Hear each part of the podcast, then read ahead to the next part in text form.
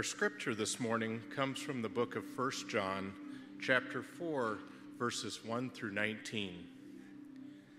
Dear friends, do not believe every spirit, but test the spirits to see whether they are from God, because many false prophets have gone out into the world.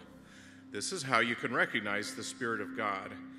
Every spirit that acknowledges that Jesus Christ has come in the flesh is from God. But every spirit that does not acknowledge Jesus is not from God. This is the spirit of the Antichrist, which you have heard is coming, and even now is already in the world. You, dear children, are from God and have overcome them, because the one who is in you is greater than the one who is in the world. They are from the world, and therefore speak from the viewpoint of the world, and the world listens to them. But we are from God, and whoever knows God listens to us, but whoever is not from God does not listen to us. This is how we recognize the spirit of truth and the spirit of falsehood. Dear friends, let us love one another, for love comes from God. Everyone who loves has been born of God and knows God. Whoever does not love does not know God because God is love. This is how God showed his love among us. He sent this or his one and only son into the world that we might live through him. This is love, not not that we loved God, but that he loved us and sent his son as an atoning sacrifice for our sins. Dear friends, since God so loved us, we also ought to love one another. No one has ever seen God, but if we love one another, God lives in us, and his love is made complete in us. This is how we know that we live in him and he in us. He has given us of his Spirit, and we have seen and testified that the Father has sent his Son to be the Savior of the world. If anyone acknowledges that Jesus is the Son of God, God lives in them, and they in God. And so we know and rely on the love God has for us. God is love. Whoever lives in love lives in God, and God in them. This is how love is made complete among us, so that we will have confidence on the day of judgment. In this world, we are like Jesus. There is no fear in love. But perfect love drives out fear because fear has to do with punishment. The one who fears is not made perfect in love. We love because he first loved us. Lord, thank you for your word that is a lamp to our feet and a light to our path. Thank you, Brian. Hey, everybody. You know, I want to give a shout out to uh, all of you who came in person, but especially those for whom it was really hard.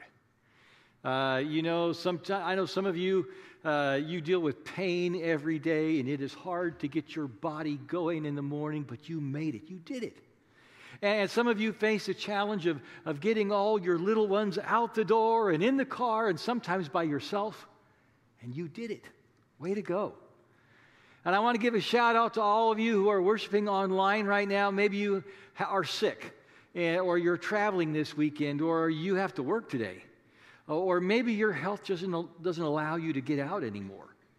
I want you to know that you are an important part of this faith family. And, you know, based on the number of views that we get every week, we figure we still average more people worshiping in online than in person. Did you know that? Including my mom, who watches every Saturday, Sunday afternoon. Hi, mom. And just so you know, uh, I, am wearing a mask today, except when I'm up here, and I'm keeping my distance uh, because I've had a significant exposure to COVID. Uh, and, uh, you know, it, Trish and I tested uh, early this morning. We, we were still tested negative. But, you know, just in case, I want to protect you. And one more thing, Alan talked about the, the session tomorrow at 6 o'clock, uh, reconciliation and healing. And uh, this is so important to our faith family. And, and you can, I hope you'll all attend one, but even attend more than one because healing is not an event, right? It is a process. And as we pursue this process, I believe God will give us greater unity. You know, we've decided that we're going to stay United Methodist, and you can count on me to fully support that decision and faithfully serve as a United Methodist pastor. Now, I'd like us to join all together in this classic prayer to the Holy Spirit. Let's pray. Come, Holy Spirit, come. Come as the fire and burn. Come as the wind and cleanse. Come as the light and reveal. Show me my sin. Turn me around. Set me apart until I am wholly yours. In Christ's name we pray. Amen. Well, just for fun, recently I uh, watched a video on YouTube that lays out the flat earth theory.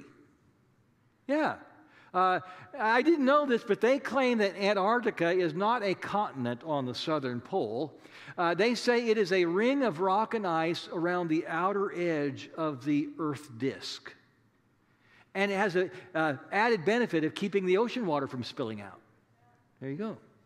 You know, you, you can hunt online. I did this, and you can find all kinds of, of stuff. Uh, you know, one of the crazier theories that I found is that some people believe that Finland is a fictional landmass.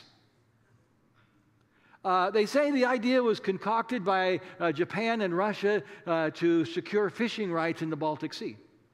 According to this theory, uh, the people who live in fake Finland are actually Swedes, Estonians, and Russians. Now, as you know, the internet contains every kooky theory that's ever been created. It's all out there for your consumption. So be careful where you get your ideas, and that is just as true on matters of faith as it is in geography. Today we're continuing our series based on the first letter of John in the Bible. It's called If We Walk in the Light. And that is a quote from 1 John 1, verse 7, which says, If we walk in the light as he is in the light, we have fellowship with one another. And the blood of Jesus Christ, his Son, purifies us from all sin. And today's title, God is Love, is a quote from two verses in chapter 4. So let's open our Bibles. Let's turn to chapter 4. Uh, you, are here in the building, You've got a Bible in front of you. And uh, if you're at home, I hope you'll grab a Bible and follow along. And if you do not own a Bible that you can read at home, let us know. Uh, if you're here in the building, ask somebody with a name tag.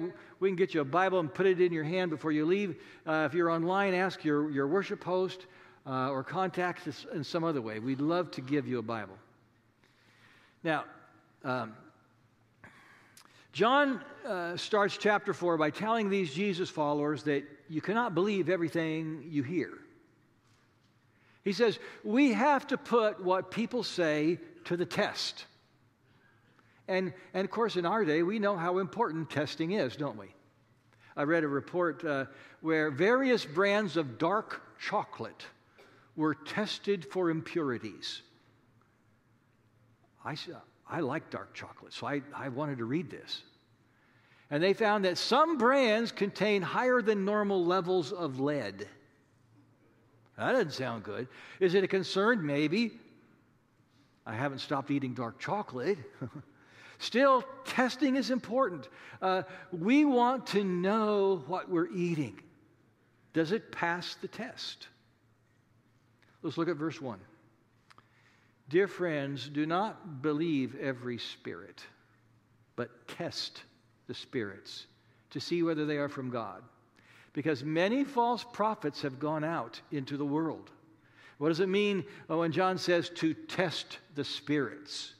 Well, false teachers have infiltrated the Christian community uh, John is writing to with their so called secret knowledge. And John's saying, well, you've got to test it.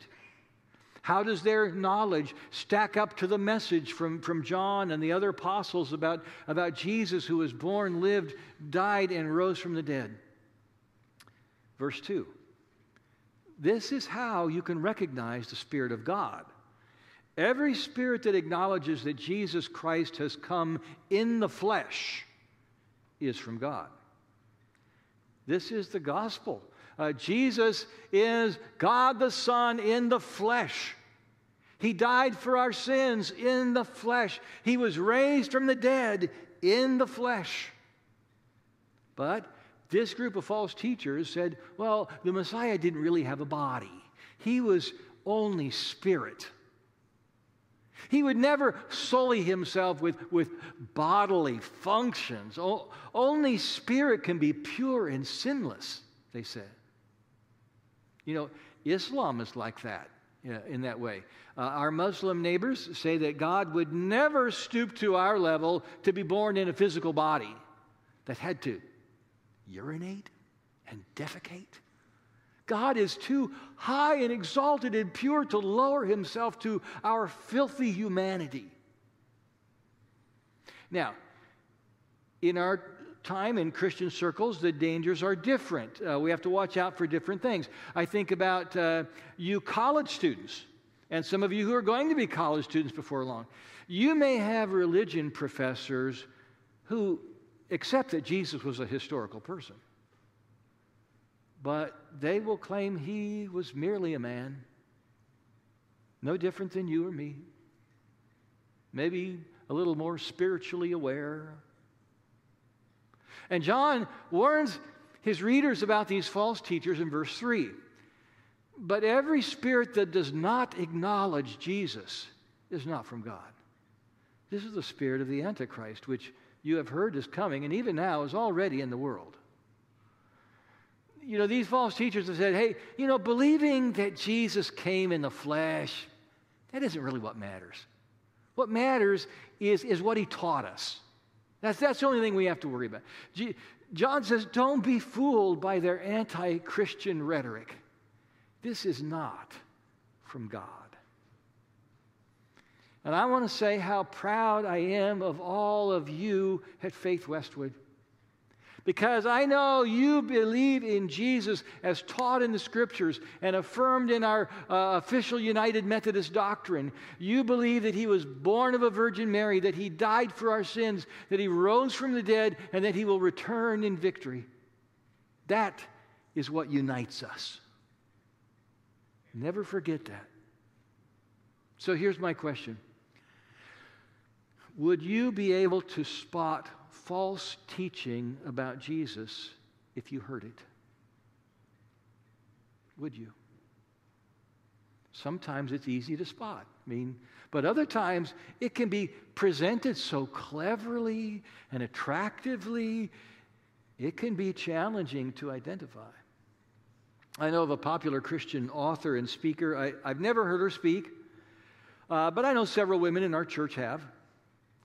I've only read small portions of what she's written, but already I know that she's a highly engaging writer.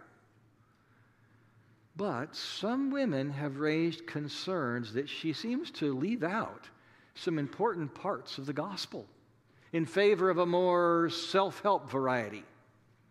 One blogger asks the questions Where's the Bible's message that we've sinned against God, which causes us to be separated from Him?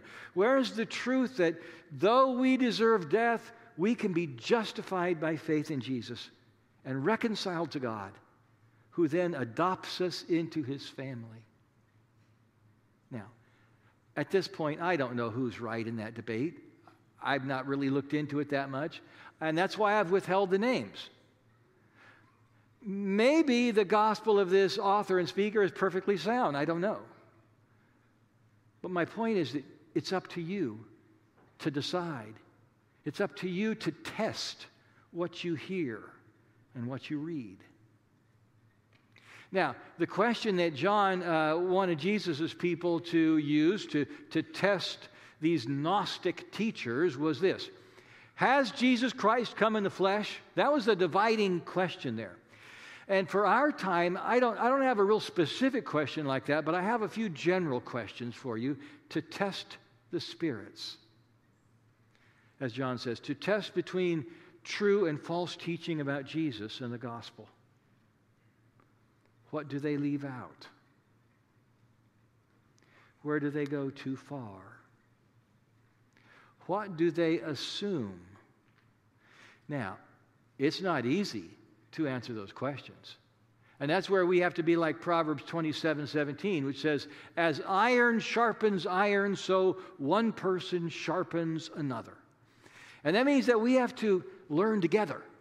We have to engage in healthy discussion, sometimes even friendly debate, because we're trying to get together at the truth. And that last question, what do they assume? That may be the hardest one to discern. But it may be the most important question. Because if they can get us to go along with their assumptions without telling us what those assumptions are, we become vulnerable to what might be a message we don't really wouldn't agree with. And then we come to one of the most encouraging statements in this letter, uh, verse 4. It says, You, dear children, are from God and have overcome them. You have overcome these false teachers. Why? Because the one who is in you is greater than the one who is in the world. John is praising him. He said, You did not fall for these anti Christian beliefs because the Spirit of God is in you, and the truth about Jesus is more powerful than the lies from the evil one.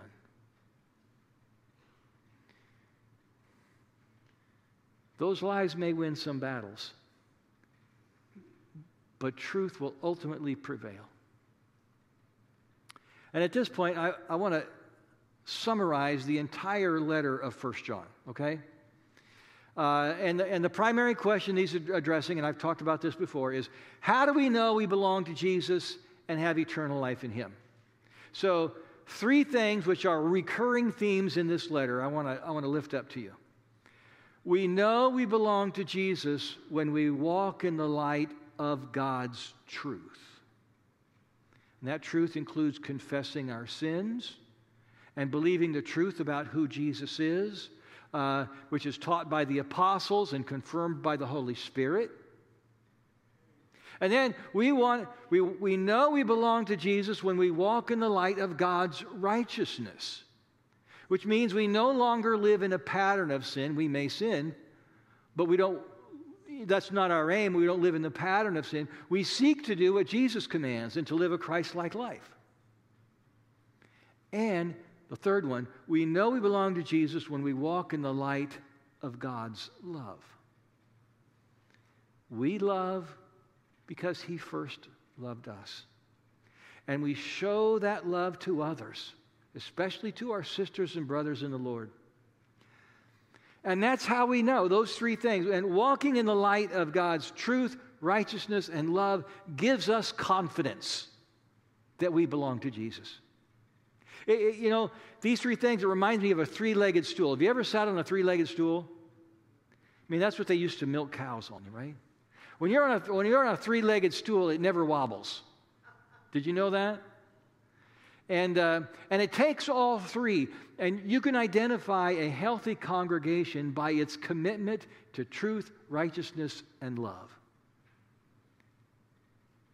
You know, I see a lot of all three of those here at Faith Westwood.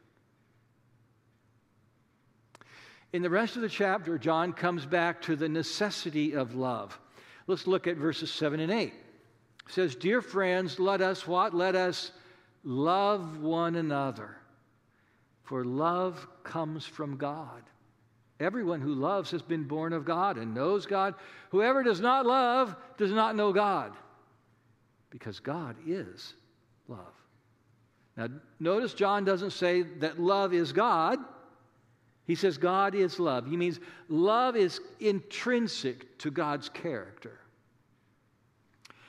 verse 10 is another powerful verse, and I hope you'll maybe underline, well, not on your Pew Bible, but in your own Bible, you know, or write it down. Uh, if, you, if you let this verse take root in your soul, it will change your life.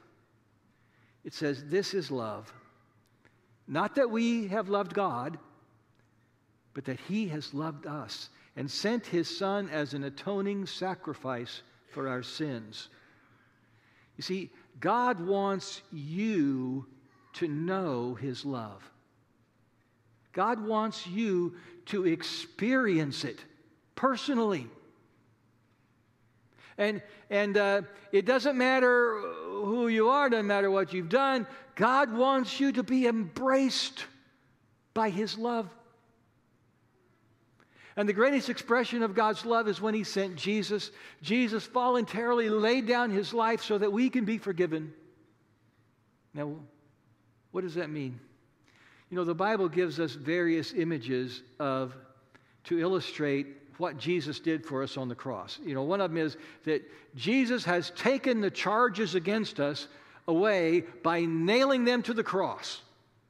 And Jesus carried our sins upon himself so they are no longer counted against us.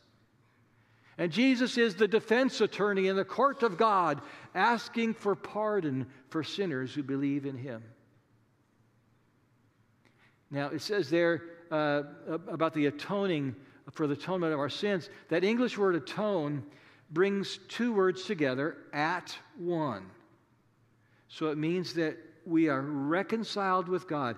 Jesus has taken our judgment, He paid the price for our sins, and now we are at one with God. Now let's skip down to verse 17, okay? This is how love is made complete among us, so that we will have confidence on the day of judgment. And, and I can just imagine this elderly apostle John then speaking in a whisper as if letting you in on a secret. He says, In this world, we are like Jesus. And the more you know Jesus, and become like Jesus, the more God's love fills you and you pass that love on to others, the more you will know you are His. And you will know that you are saved by His grace. And you will have confidence about facing death. And you will have confidence about facing the day of judgment. I, I love verse 19. So poetic and perfect. We love because He first loved us. When I was a kid in Sunday school, uh, we sang songs before we went to our classes, just like our, our kids do here usually. And uh, I still remember several of the songs we sang. One of them, uh, maybe, maybe some of you know it or you heard it in Sunday school. Oh, how I love Jesus. Oh, how I love Jesus. Oh, how I love Jesus because he first loved me. Would you try it with me? And, and as you sing it, just kind of let it melt into your soul. Oh, how I love Jesus. Oh, how I love Jesus. Oh, how I love Jesus because he first loved me. Let's pray. Dear Father in heaven, I want to walk in the light of your truth. I want to walk in the light of your righteousness. I want to walk in the light of your love. Show me where I may be weak in one of them so I can fully walk in your light. Make me wise according to the scriptures. Let me be led by the Holy Spirit